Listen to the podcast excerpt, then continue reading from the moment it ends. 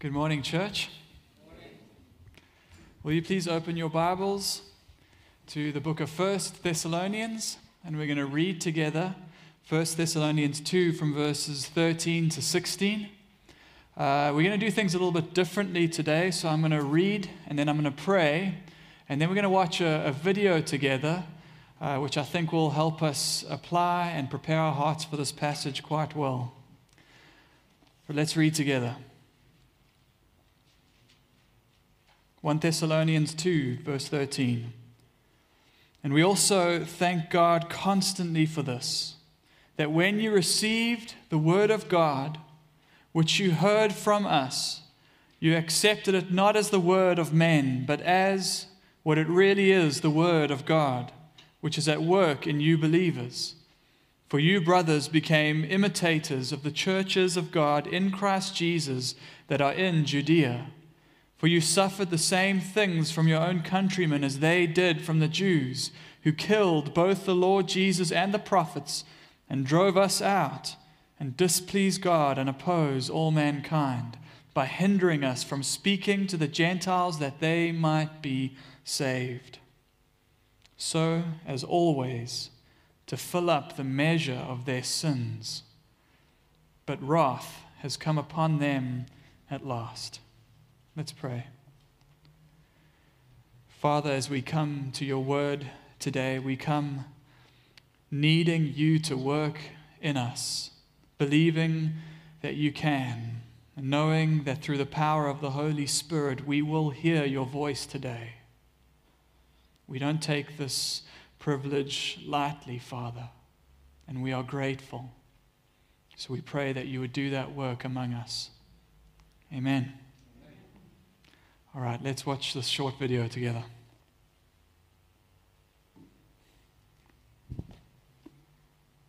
darana nyundi yibuda ibna gigip memero. Dara memero kum poko yoknang na nyundi eh, gereje omulatlam siyang wenena. Memero buku wenena op kemela map do wene ani si ani yaklem la buka nyun babe elu la map pok memero kum ni omulatlam siyang wenena. Owi nyun babe ket sepo seni lima po sumnini wenena nyundi ibu nisin mati sampai wahyu kiki dangkal wenena wera yok simna igin eh, igin kum kiaman.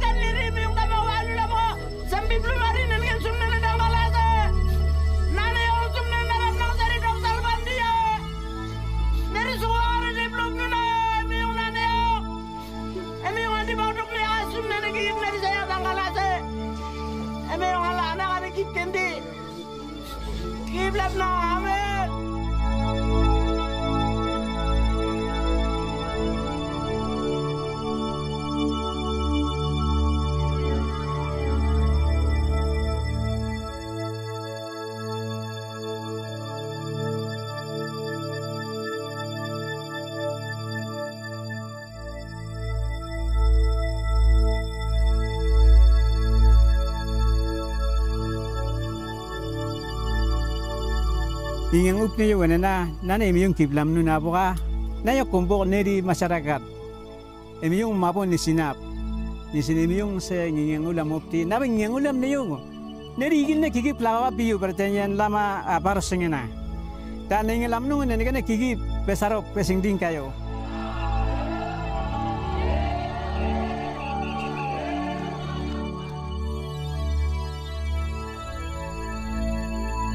ne meyong du na but na ne tot siwa. Nun ne ngi yong psir nun yal kita ba do wapte am busun ba nun di wuda ai to te. Meyong di yula rob ne nisina nun di wuda ai pa nun na ngiang tanga di toba siga ne soni mi. Ane soni mi na eh, e meyong di yuhu gim yal di wura ai me me ro ge. Nun di sari do be pi wene na nun di ma bo mo ma ba de psi pa.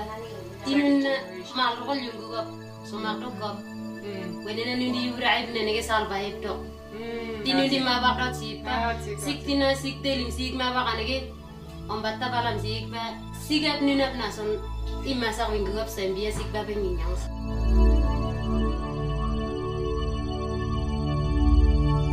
nak nakdilim na. Sumnen emi yung nahna yung aba. Tiplam na. Ano si di man di ayun na nige lakdip niya si di na. Wini ako, di bla ako, di man diyan, yan na, di lala ako buka. Sampai kukuplak na orang dulu.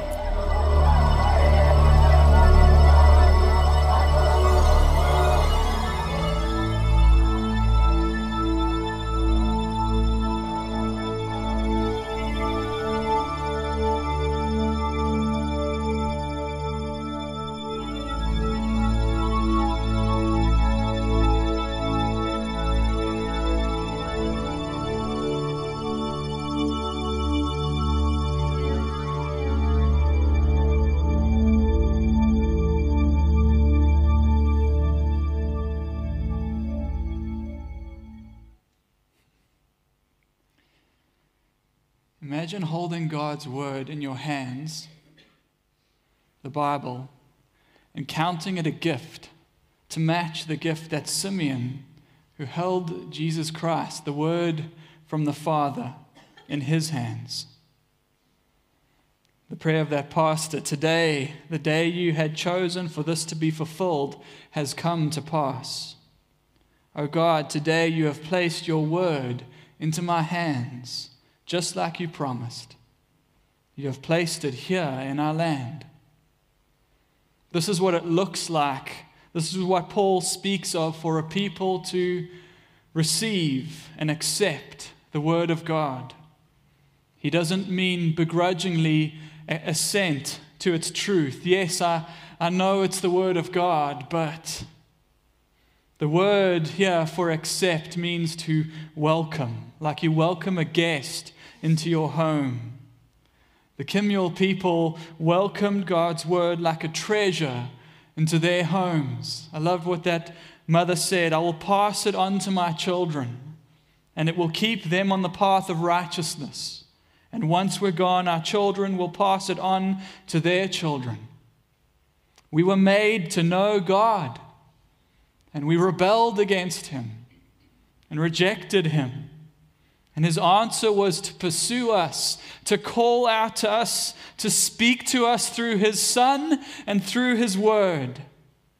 Is it a small thing that we have been given this Word in our own language?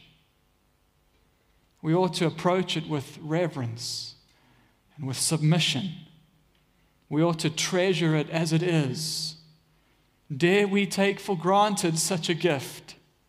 When many in our world are dying without it. And yet we do take it for granted. We let it gather dust on our shelves. We are quiet about what it says. In a world that is lost without it, a world hostile to it, we must learn from the Kimyal people. We must learn from the Thessalonians. They welcomed the word even though it made them unwelcome in their own city. So, as Paul encourages them to persevere in this passage, we welcome this word today as God's very word to us. I have two divisions in the text. In verse 13, we see an encouragement for those who welcome the word, and then in verses 14 to 16, a warning for those who oppose it. Number one, an encouragement for those who welcome the word. Let us read verse 13 together again. Paul says, And we also thank God constantly for this, that when you received the word of God, which you heard from us, you accepted it not as the word of men, but as what it really is the word of God, which is at work in you, believers. If we are going to welcome the word of God as we ought, we need to understand what we mean when we say that the Bible is God's word. Many say that it was just the words and the opinion of men, writing in ancient contexts, and we claim more than we should when we call it the word of God. Well, our, understanding of the Bible's composition must take into account within God's sovereignty the truth that it was written by human authors. Paul says, You received the word of God which you heard from us. The Bible didn't just fall out of the sky, complete with maps and concordance. The 66 books of the Bible were written down by real men, and they had their own personalities, their own peculiarities. It was a process that took over 1,000 years. And we see in each of the books different emphases and different purposes. David was one kind of a man, and Moses was another. Isaiah's prophetic voice was different to Jeremiah's and to Ezekiel's.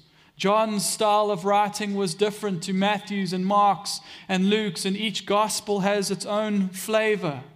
Every one of Paul's letters shows the passion and the emotions, the troubles and the joys that brought, was brought about by unique circumstances. To say that the Bible is the Word of God is not to diminish the genuinely human process involved in its composition. And the writers who penned it, they wrestled with which words to use and how to structure their books. But such is the greatness of the sovereignty of God that even through human involvement, God would own every page every line, every word as his own. The Bible presents to us through human agency the very word of God. And when we read it, and when it is faithfully preached, God speaks to his children still today. What a privilege. How do we know that we don't claim more than we ought when we say that the Bible is God's word and not just the words of men. There are many evidences that we could point to, and I just, I just want to highlight two that I, I believe are here in verse 13. And the first is this the Bible's own self attestation. This is not a claim that we have made up. There is a unity of understanding throughout Scripture that the Bible is not just the words of man, but the words of God. It is a claim that Scripture makes for itself. When the prophets speak, they say, What? Thus saith the Lord. Can any man say that? The Jews weren't confused about the Bible, in the time of Jesus' day, even Jesus said that the Old Testament scriptures were God's word to man, not just man's opinions about God. The New Testament authors wrote about the Old Testament that God had spoken through human agency. For example, Peter in 2 Peter chapter 1 says this, knowing this first of all, that no prophecy of scripture comes from someone's own interpretation. For no prophecy was ever produced by the will of man, but men spoke from God as they were carried along by the Holy Spirit. So while real men wrote the words that they wanted to write, they were moved and employed by the Holy Spirit to say exactly what God wanted them to say in the way that He wanted it said. B.B. Warfield, the great scholar, once gave an example, an illustration to illustrate how God could be at work with human agency in bringing about the Bible. He used the example of a, a great cathedral and the light shining through a number of stained glass windows. The pigments in the various panes color, color the light that comes through it. And so critics say any word of God which passes through mind and soul of man must come out discolored by the personality through which it is given, and just to that degree ceases to be the pure word of God. Warfield says what they forget is that the cathedral was designed by a builder who intended for every colored pane to filter the light exactly as it has, exactly as it does, and so creating one complete masterpiece. That's what we have in the Bible. And even now in the New Testament, in this verse, this is one of the verses in the New Testament where Paul claims something for the apostles that the prophets claimed for themselves in the Old, in their preaching and in their writing. It says, When you received the word of God which you heard from us, you accepted it not as the word of men, but as what it really is the word of God. There is a, a self awareness in both Old Testament and New Testament that the Bible is God's Word. And it is proved to us through its, its glory, the glorious perfection of its consistency and its message. It's not just the Bible's self attestation that is important for our, our confidence and the way that we live our lives as well. This verse points to the testimony of the Holy Spirit as well. God impresses upon the hearts of believers when they read and when they hear the Bible preached faithfully that what they are hearing is God's Word. This is what the Puritans wanted to make clear. We've been studying the, the 1689 Baptist Confession of Faith. We've just gone through this section on Scripture. And in chapter 1, paragraph 5, they point to many evidences of why we are to believe that the Bible is God's Word. But then they say at the end of the paragraph, Notwithstanding all this, our full persuasion and assurance of its infallible truth and divine authority is from the inward work of the Holy Spirit bearing witness by and with the Word in our hearts. And so we don't just have this precious gift. God's word in our language, we have the assurance that God Himself speaks to us through His word. And Paul makes this clear in verse 13 because this is a prayer of thanksgiving. And who is he giving thanks to? Who is he directing his gratitude towards when he's grateful that they received the word? He's not grateful to them for the way that they received the word, he's grateful to God for how they received the word. And he says, This is the word at work in you believers. If you are a believer, it is because God has done something in your life through the power of the Word. If you find yourself opening the Bible and reading the Bible and hearing the Bible preached, and you know that it is just not just ordinary words, not just the thoughts of men, if you find that it is precious to you, that you love it, and that in it you hear the voice of God, you ought to fall on your knees and cry out and say, Thank you, God. Thank you for what you've done. My whole confidence right now is this. Insofar as I'm faithful to the word in my preaching, when I preach in human words expounding scripture, I know that God causes you to hear not just the words of man, but his own voice an awareness of what God must do for this to have any kind of success fills me with trembling in the week as I study. And if you are a believer, as you sit here, you ought to sit praying and listening. God, do that. Do your work in me. Do your work in those around me. Cause us to hear your voice. Do it in all of us. Little prayers like this constantly going up as we gather, clinging to the promise of Isaiah 55.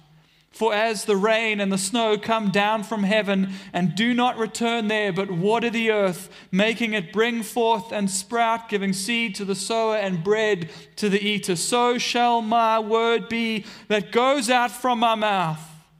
It shall not return to me empty, but it shall accomplish that which I purpose and shall succeed in the thing for which I sent it. Do you believe it, Hillcrest Baptist Church? Are you grateful that you hear your Father's word, his voice, the word at work in us? The Spirit uses the word to bring about new life. 1 Peter 1:23. Since you have been born again, not of perishable seed, but of imperishable, through the living and abiding word of God. It is the word that Christ prayed for us in John 17 17 would sanctify us in truth. It is the word that Brahm read in Psalm 19 is perfect, reviving the soul sure, making simple, making wise the simple, right, rejoicing the heart, pure, enlightening the eyes, true and righteous altogether, more to be desired than gold, and sweeter than honey. Like the Kimyal people, we ought to praise God that He chose our language to be one of the languages into which His word was translated. We ought to cry out with John Wesley, Oh, give me that book. At any price, give me the book of God. And we must recognize that it is not just about us. The measure to which we welcome the Word of God will determine the church's impact in the world. You know what I found so convicting about that, that video was their, their gratitude to God for generations as a people they had not had the word in their language. And God could have passed up their generation. But by His grace, He did not. He didn't pass them by. And they had the treasure, the Word of God in their language. And God uses people who treasure the Word and who do, devote their lives to it to bring about what we saw. Paul's gratitude for the Thessalonians is not just that they received the word. In chapter 1, it's because it went forth from them as well. Do you remember verses 6 to 8? And you became imitators of us and of the Lord, for you received the word in much affliction and with joy of the Holy Spirit, so that you became an example to all believers in Macedonia and Achaia. For not only has the word of God the Lord sounded forth from you in Macedonia and Achaia, but your faith in God has gone forth everywhere, so that we need not say anything. They'd received the word, been faithful to it amidst great affliction, and so it had gone forth from them. And opposition to the word was not unique to their day, right? There is great opposition to the Bible even today. So, number two, we have in this passage a warning, a warning for those who oppose the word. Paul gives one of the, the, strongest warnings we find in all of his letters to those who oppose the gospel. Look at verses 14 to 16. For you, brothers, became imitators of the churches of God in Christ Jesus that are in Judea. For you suffered the same things from your own countrymen as they did from the Jews, who killed both the Lord Jesus and the prophets and drove us out and displease God and oppose all mankind by hindering us from speaking to the Gentiles that they might be saved. So as always, he says, to fill up the measure of their sins. But wrath has come upon them at last.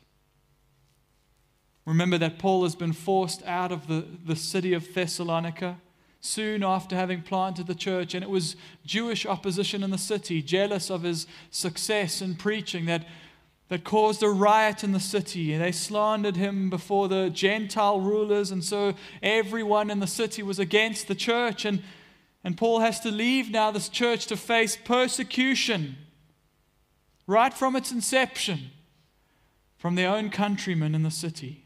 This is the Jewish opposition that then followed Paul to Berea, followed him wherever he went. It was the first persecution of the church in Jerusalem as well. By opposing the, the apostles' message, the gospel, they opposed the very God they claimed to serve. They are just like their forefathers in the Old Testament who went after foreign gods and despised the word of the prophets and killed the prophets. And having refused to listen to their words, when God sent his own Son, the very word from the Father, they rejected him and they killed him as well. And Paul's final verdict in verse 16 couldn't be more stern, couldn't be more serious. They do all this, he says, so as always to fill up the measure of their sins. God is waiting. Judgment is coming. There's a certain amount whereby he will consider their measure full and wrath will be poured out. Many scholars have rejected this passage. God wouldn't speak like this. This can't be God's word. Paul is speaking from hate. He's a bigot. To accuse Paul of hate would be to accuse Jesus of exactly the same thing. Paul is only echoing Christ. Do you remember what Jesus spoke to the Pharisees in Matthew 23? Woe to you, scribes and Pharisees, hypocrites! For you build the tombs of the prophets and decorate the monuments of the righteous, saying, If we had lived in the days of our fathers, we would not have taken part with them in shedding the blood of the prophets. Thus you witness against yourselves that you are sons of those who murdered the prophets. Fill up then the measure of your fathers, you serpents, you brood of vipers. How are you going to escape being sentenced to hell? Does it get more serious than that? He says in verse 13, Woe to you, scribes and Pharisees, hypocrites, for you shut the kingdom of heaven in people's faces. For you neither enter yourselves nor allow those who would enter to go in. Paul is not speaking from hate. He's speaking the words of Jesus, and he speaks as one who was exactly where they are. He persecuted the church. He did everything in his power to see it destroyed. And so he warns here not out of hate, but out of love. We know Paul's heart to the Jews in Romans 9, verse 2. I have a great sorrow and unceasing anguish in my heart, for I could wish that I myself were accursed and cut off from Christ for the sake of my brothers, my kinsmen according to the flesh this also is an echo of Christ's own heart. He says as well in Matthew 23, O Jerusalem, Jerusalem, the city that kills the prophets and stones those who are sent to it. How often would I have gathered your children together as a hen gathers her brood under her wings, and you were not willing? The same heart that rejoices over the way that the Thessalonians received the word is the heart that issues this stern warning against those who oppose the will of God and displease the Father by opposing his word. It's the heart of one who's been saved by grace, who was walking in opposition to God and saw the risen Lord, who said, Saul, Saul, why do you persecute me? And it is this heart that we ought to emulate today. You may think, well, at least this warning doesn't apply to us, doesn't apply to the church. We would never stand in opposition to God's purposes for the word, for salvation, for the world. I believe there is application for the church. And so I want to close today by applying this warning in two ways. I believe there are, are two battles that the church is facing today one is practical and one is theological. And we need to be ready. Firstly, what we see so often in the church, even in the church, is this kind of tepid heart towards the Word of God that shows itself in a disregard for its commands, ignoring the call to surrender to Christ as King. See, the evidence that you are saved, that you are indeed a child of God, is not sinless perfection, but it is a heart that desires to obey. It is a controlling desire to live a life that is pleasing to the Father. And this desire produces a hunger for the Word because it is through the Word that we know God and know His will. This desire produces obedience to the Word and a lifestyle of repentance where we fall short. But what we see so often in modern Christendom is a people who desire not truly to please their Father. Rather, they just want to lay claim to the perceived benefits of being His child. They'll say things like, all glory to God, but when the opportunity for happiness comes, presents itself in a way that is in opposition to God's word, and the Bible finally comes to rub against their lives, they will compromise and choose sin over Jesus. Rather than desire holiness and being conformed to the image of the Son, they will reinvent God in their own image. My God wants me to be happy, they'll say. Or they'll degrade his holiness by living as if their sin is not that bad and God does not really care.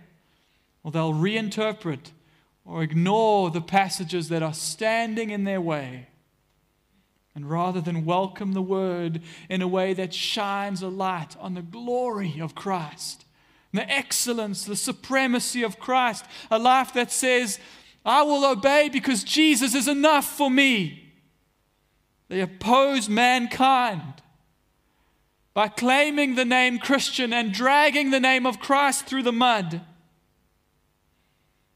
And the reality is that in many, many churches, they say nothing, they do nothing.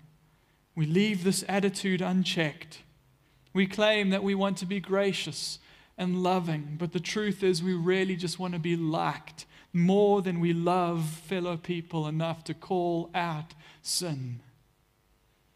We do not just welcome the word by listening to a sermon on a Sunday morning. We welcome the word as the people of God by helping one another uphold the word of God. Second, there is an applica- application to Paul's warning here that is a theological application. It's been said that the battle for the Bible is as old as the Garden of Eden, when Eve was first tempted to doubt the trustworthiness of God's word.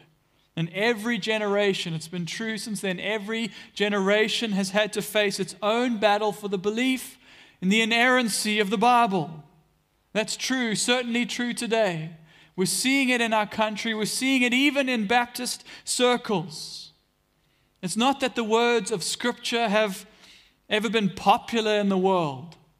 But we're in a, a, very interesting day, a day where postmodernism, which is the idea that truth is all relative, that, that is morphing into something else in our culture. There is in our world political and moral agendas that have become the world's truth with a capital T.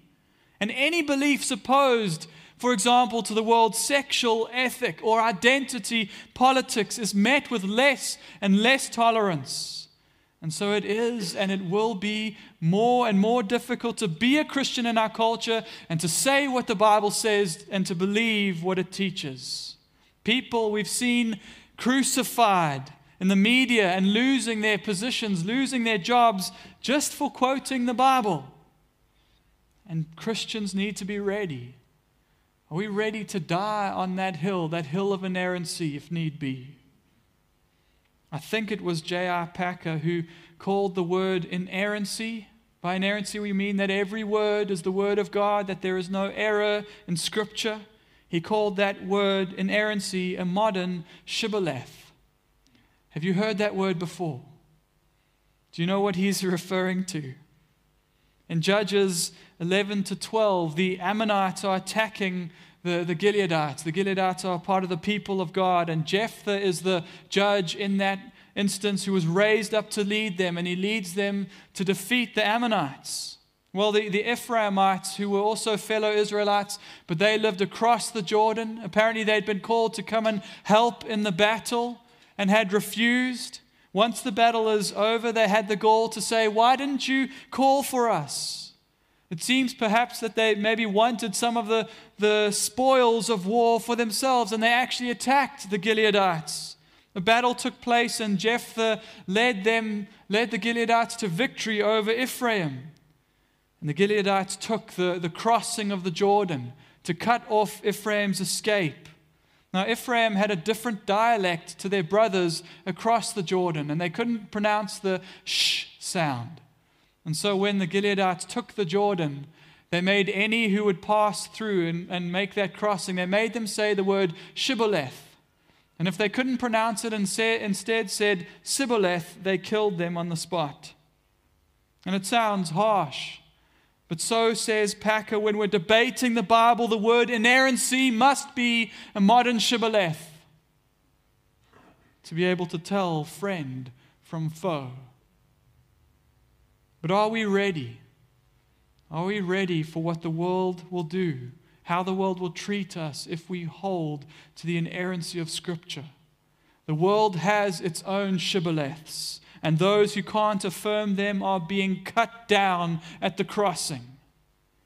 And for many in the church, the cost is going to be too great. We have been too comfortable. Many will remain in the church as long as it doesn't cost them too much or place great strain on their economic or social status. We don't relish being at odds with the world. But as Christians, if we are consumed by the fear of men and the desire for the message always to be palatable and generally appealing, we are going to find it harder and harder in this world to be faithful to the Bible. We're already seeing, aren't we, church after church changing the message, adapting the message. We're seeing a growth in what they call progressive Christianity. It's watering down the Bible's sexual ethic, undermining the trustworthiness of the Bible. And people are dying every day who have not received the Word of God and do not know God, have not seen the glory of God in the face of Jesus Christ. We don't fight the battle for the inerrancy of Scripture because we enjoy being combative or relish being hated.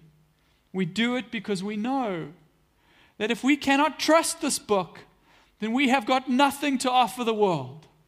And we have no hope for ourselves. But we know that we can. We can trust every page, every line, every word. We don't accept it, therefore, begrudgingly. We welcome the word with reverence and submission. We hunger for what it can do in us and through us in the world. We welcome it because it gives us what we need, what we want more than anything else, and that's to see Christ, to know God, to see His glory. The Word of God leads us into life. And so we sing and pray as we welcome the Word of God, as we sang earlier, Oh God, reveal your glory through the preaching of your Word until every heart confesses Christ is Lord. Let's pray. Father, forgive us. Forgive us for how we treat this gift that you have given us. Forgive us for the times that we have disregarded your command and compromised what we believe and pursued other things. Forgive us for the way that we are so slow to pick it up and to read so slow to take it up and read. And Father, I pray that you would challenge us this morning. God, only you can give us a hunger, a hunger for your word. We pray for that hunger that we may see revival in your church and in our community. We pray that you would make us useful we pray that you would fill us with your word, that it overflows in the difficulties of life from our hearts.